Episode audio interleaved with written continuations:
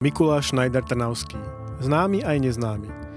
Kto bol tento uznávaný skladateľ a tvorca jednotného katolického spevníka, ktorého meno pozná každý Trnavčan? Na túto otázku nám odpovedali viacerí odborníci z hudobného sveta.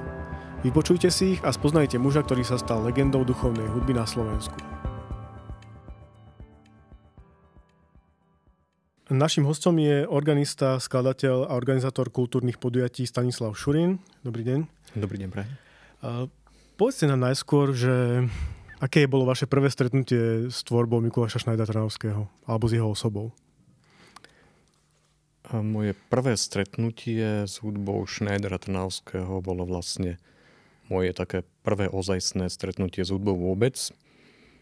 A stalo sa to tak, že v Trnave na Kopánke, kde som chodil ministrovať, tak tam prišiel salesianský fráter, pán Adam Bajaník, ktorý prišiel s nápadom, že on bude učiť chlapcov a devčatá, ktorí chcú hrať na orgáne. No a mňa to tak celkom zaujalo. Hoci som predtým vôbec nehral na žiadny nástroj a tak sme teda začali hneď hrať na orgáne a hneď piesne z jednotného katolického spevníka, ktorého teda zostavovateľom a z veľkej časti aj autorom je Mikuláš Schneider-Trnavský. A čo pre vás osobne tá jeho tvorba alebo tá jeho osoba znamená teraz, keď to zhodnotíte aj s pohľadom na minulosť za celý váš život a profesionálny život? Tak e, to prvé stretnutie to bolo skutočne taká láska na prvý pohľad, hej, že, alebo na prvé počutie, keď som začal hrať na orgáne a zvuk toho nástroja ma fascinoval, tak to boli predovšetkým tie romantické harmonie Schneiderové a Neskôr samozrejme, keď som študoval, tak som sa zoznámil aj s inou hudbou, ale Schneider pre mňa znamená, znamená jednoducho Trnavu, predstavuje Trnavu. Tak ako keď sa pozriem na dom svätého Mikuláša, respektíve baziliku svätého Mikuláša, vôbec tie trnavské veže a uličky, tak, tak si viem predstaviť, tak pritom mi veľakrát znie Schneiderová hudba. A takisto si viem predstaviť, keď sa tak mysli, vrátim o pár o pár desiatok rokov späť, ako sa prechádzal ešte po takej starej peknej Trnave bez nejakých iných prístavieb, ako máme tu na, na námestí napríklad. A v podstate reprezentuje v mojom ponímaní takú tú starú, klasickú, uh, ešte, ešte možno monarchickú Trnavu. To som sa práve chcel spýtať, že Aký je jeho prínos ako postavy pre naše mesto, pre Trnavu? Preslavil Trnavu niekde v Európe, vo svete, alebo ako to je? Tak pre Trnavu má Schneider obrovský prínos, pretože ak si zoberieme skutočnosť, že po roku 1918, keď vznikla prvá Československá republika, tak Slovensko malo, malo akutný nedostatok inteligencie, a akutný nedostatok pedagógov všetkých možných fachov. Vieme teda, že sem prichádzali pedagógovia z Čiech, aby to naučili, aby priniesli ten slovanský element namiesto toho maďarského. A teraz teda nemyslím pejoratívne, hej, ale to, to bol fakt. No a Schneider bol v podstate jedným z mála, v podstate možno jediný skutočne vzdelaný profesionálny hudobník, ktorý sa hlásil uh, idei Československa a ktorý vlastne potom aj neskôr dostal titul ako prvý umelec, titul národný umelec v oblasti hudobnej kultúry. A aj keď napríklad v celoeurópskom význame hm, Schneider nezaberá také miesto ako na odsusedov slávni skladatelia Mozart a Haydn, ale pre Trnavu a pre Slovensko mal obrovský význam. A myslíte si, že Trnava a Slovensko, ako ste spomenuli, si dostatočne uctili alebo uctievajú Schneidera ako významného skladateľa? No keď si zoberiete vôbec skutočnosť, že dnes do plánu obnovy po, po covide sa kultúra vôbec nedostala, tak myslím, že týmto som vám aj odpovedal. Možno, možno by sme to tak mohli zobrať, že, že v Trnave, v Trnave áno, samozrejme závisí, závisí to od toho, že kedy a v akej miere, ale v Trnave si myslím, že veľa ľudí Schneidera pamätá a Schneidera váži. A čo je ale dôležité pri skladateľovi je prejavovať tú úctu takým exaktným spôsobom a to je, že sa jeho hudba hrá. pretože zlé je, keď sa hudba konkrétneho skladateľa, ktorý pochádza z konkrétneho mesta, prestane hrať tam, kde, kde by si ho najviac mali vážiť. A preto sa snažíme v Trnave, myslím si, myslím si že všetci, všetci, ktorí robíme s klasickou hudbou, organizujeme a hráme, tak sa snažíme tento jeho odkaz tým, že jeho hudbu hráme, ďalej podávať. Schneider mal obrovský prínos najmä pre chrámovú hudbu. Ako to hodnotíte vy z vášho pohľadu? Tak samozrejme v tých dobách e, jednotný katolícky spevník vyšiel v roku 1937 taký počin, e, že vznikol spevník, ktorý vlastne zjednotil také odlišné, odlišné kraje, keď si zoberiete, že ja neviem, kultúra, mentalita východu, severu, západu. Hej, že Schneider v podstate týmto spevníkom zjednotil celé Slovensko.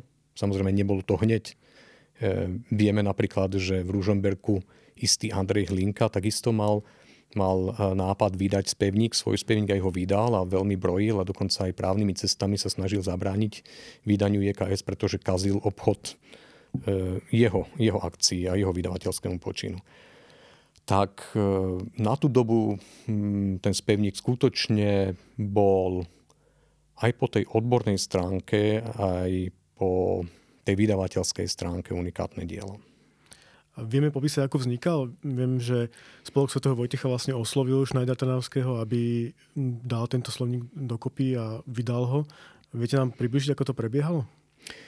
To vám neviem približiť, lebo som pri tom nebol, ale bol som pri tom, ako, ako sme sa snažili vydať nový liturgický spevník pre, pre tretie tisícročie a tam nás bolo veľmi veľa a nepodarilo sa to. Takže tá idea, že to dali Schneiderovi a on to robil sám a dal tomu skutočne aj takú tú pečať svojej autorskej osobnosti, tak e, je vidno, že to bol dobrý nápad.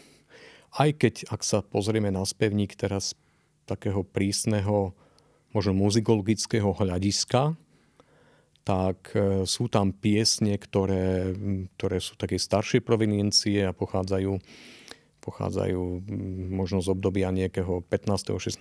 storočia, tak tieto Schneider zhudobnil napríklad aj piesny z Cantus Catholici, a si teraz Sanctorum, to je 17. storočie, tak ich zhudobnil takým spôsobom, aký v dnešnej dobe nie je akceptovateľný.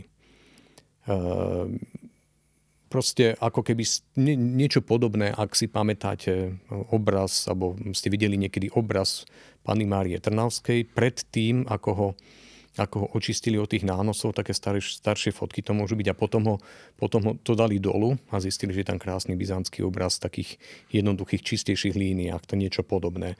A zase na druhej strane, možno keby v tej dobe postupoval nejakým prísne muzikologickým a hymnologickým spôsobom a zodpovedajúcou harmóniou a zodpovedajúc v tom, tú starú modálnu harmóniu, keby použil, tak možno, že by si tie piesne nenašli tak svojich, e, svojich interpretov, ako sa to stalo potom, že ich upravil vlastne do tej neskoro romantickej podoby. Mhm, čiže to, čo ste hovorili, že ste sa snažili ako keby nejakú reedíciu alebo revíziu toho jednotného? To nemalo byť reedícia. V podstate situácia je taká, že alebo mala byť taká v katolíckej cirkvi po druhom Vatikánskom koncile boli, bola cirkev všeobecne teda na celom svete oslovená, aby vznikali texty liturgické v tých národných jazykoch a samozrejme, aby vznikali aj nápevy na tieto, na tieto nové texty. A tieto texty sa rozlišujú na, podľa toho, kde sa používajú vomši, na texty ordinária, texty propria, prípadne ešte žalmy. Na jednotný katolický spevník ten v podstate istým spôsobom e, nahrádzal procesivé spevy, to znamená vstupný spev na ofertórium a na komunio. Ako sú tam potom ešte ďalšie príležitostné piesne, prípadne marianské na záver a tak ďalej.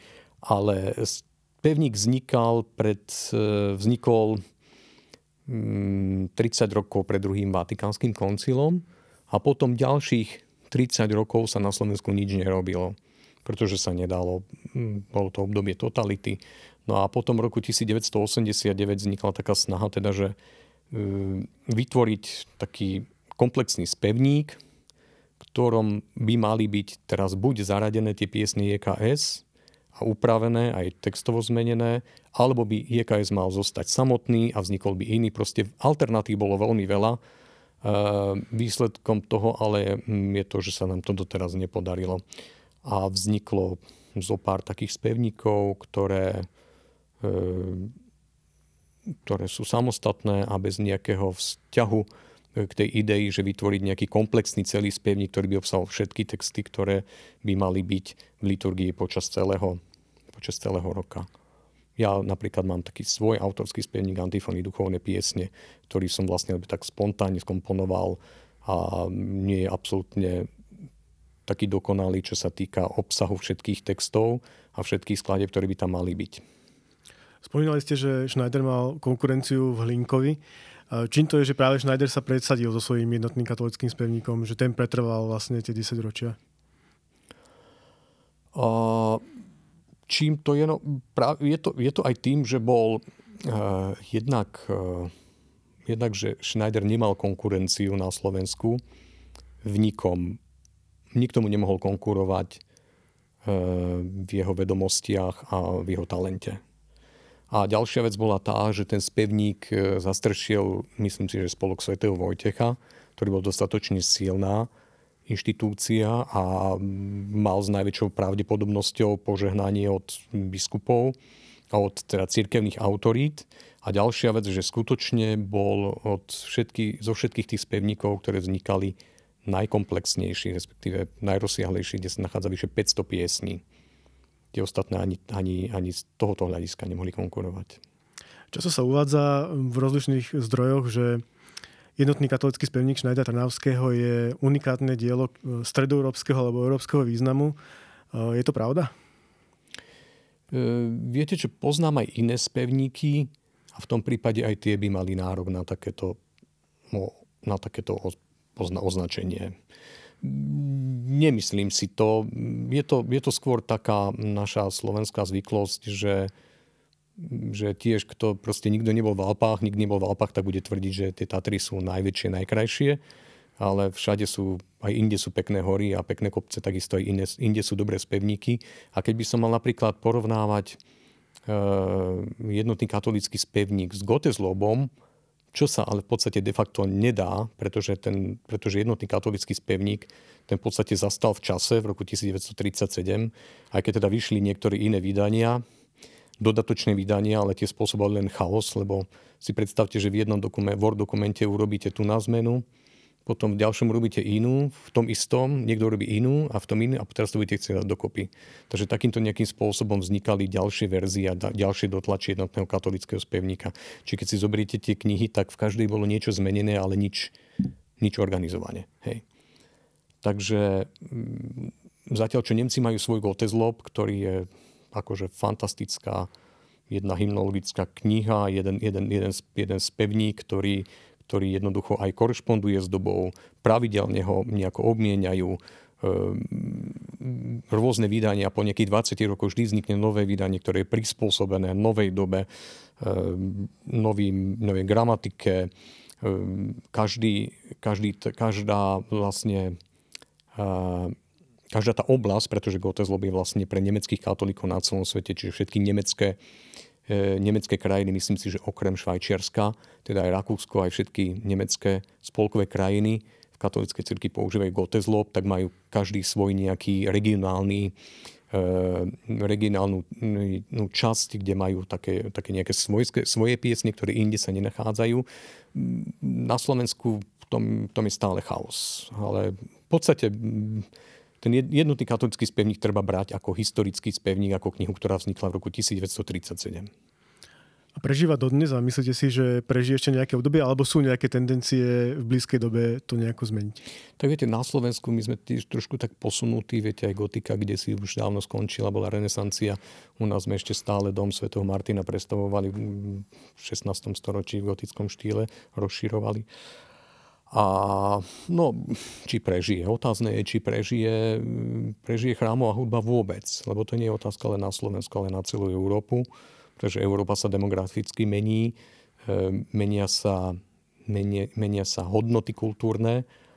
A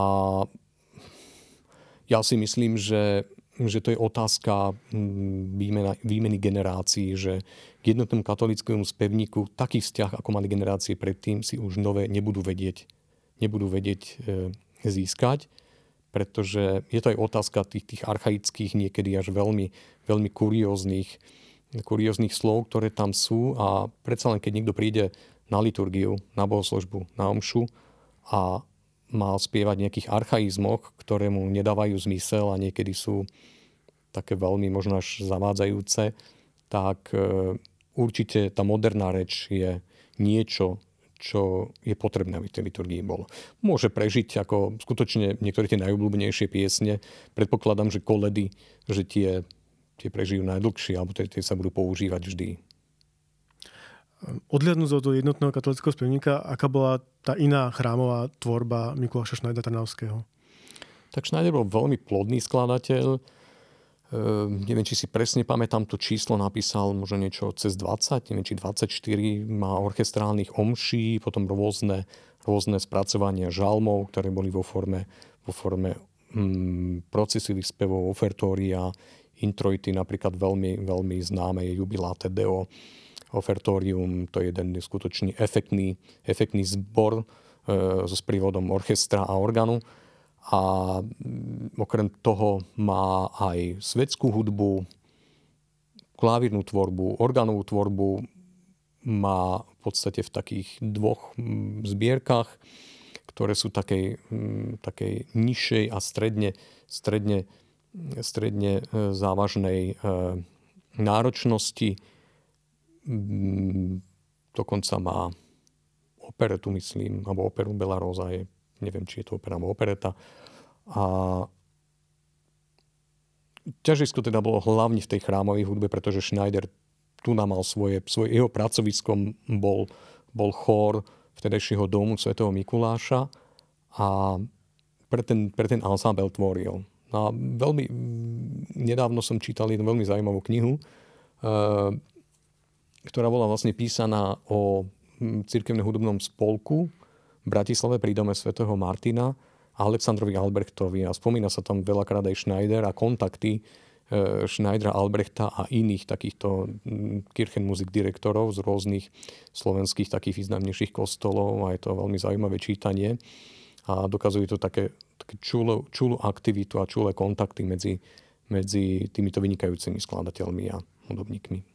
Keby ste sa mali tak zoširoka pozrieť na tvorbu Schneidera Trnavského, povedali by ste si, povedali by ste, že bol výnimočným skladateľom?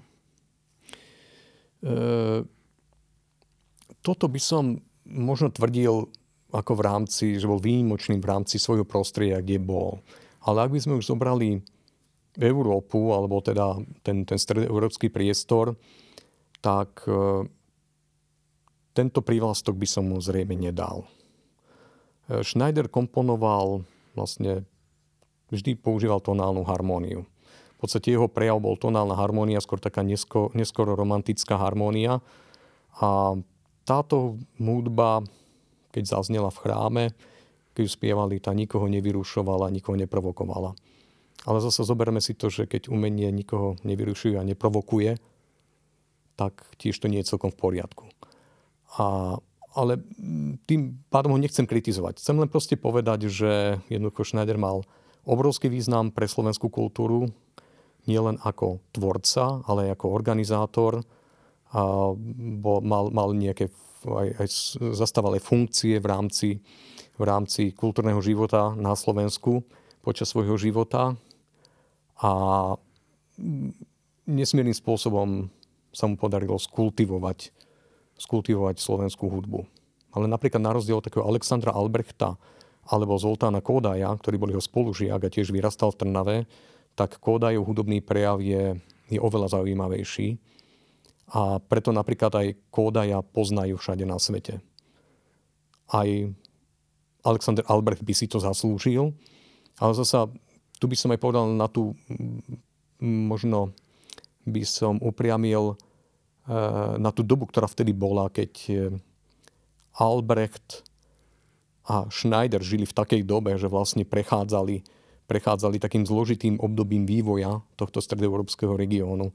Obidvaja sa narodili za čas monarchie, potom prišla Prvá republika, Slovenský štát, dva neisté roky a potom prišiel komunizmus, kde teda už obidvaja v tom období 50. rokov, myslím, že Albrecht trošku neskôr, obidvaja zomreli vlastne v tom období po druhej svetovej vojne tak to bolo veľmi zložité. Zatiaľ, čo Schneider sa hlásil teda k tomu slovenskému pôvodu a vlastne k tomu slovanstvu, Albrecht ten e, e, nebol, nebol taký vyhránený, respektíve mu na tom až tak nezáležalo. A možno sa mu to neskôr aj vypomstilo a preto napríklad nebol, nebol až takým spôsobom prezentovaný. A dnes možno nastal aj ten čas, že hudba Alexandra Albrechta by, by mala byť docenená oveľa viac. Na sklonku života žil v komunistickom režime, on, ktorý tvoril chrámovú hudbu a dostal aj titul národný umelec, že aké to pre ňo bolo tých posledných pár rokov tvoriť práve tú chrámovú hudbu, alebo musel to posunúť trochu do úzadia, túto svoju časť svojej tvorby? Toto aj mňa trošku fascinovalo a zamýšľal som sa nad tým. Ono to bolo zrejme, zrejme tým, že že asi všetko nešlo tak naraz, ako sme si mysleli, že predsa len ten brutálny komunistický režim tých 50. rokov síce prišiel v tom tých 50. rokov s tou svojou akciou kláštory a likvidoval ich, ale, ale naraz sa to všetko nedalo. Čiže ono to s otrvačnosťou nejak tak šlo. Schneider zomrel v 58. a zasa bol veľmi váženým človekom, tak si možno nedovolili. Hej? A Viem, že Alexander Albrecht s tým, e, so svojím Kirchenmusikvereinom, že bol postupne, e, postupne likvidovaný a vlastne, vlastne všetci tí muzikanti začali potom pôsobiť v iných, v iných ansámbloch, ktoré, ktoré vznikli v 49. napríklad Slovenská filharmónia. E, tieto telesa cirkevnej hudby mali obrovský význam a predovšetkým v Bratislave Kirchenmusikverein pri dome svätého Martina – mal obrovský význam ako základ muzikantov pre, pre tie oficiálne štátne inštitúcie, ako Filharmón, Slovenská filharmónia, Slovenské národné divadlo, rozhlas a tak ďalej.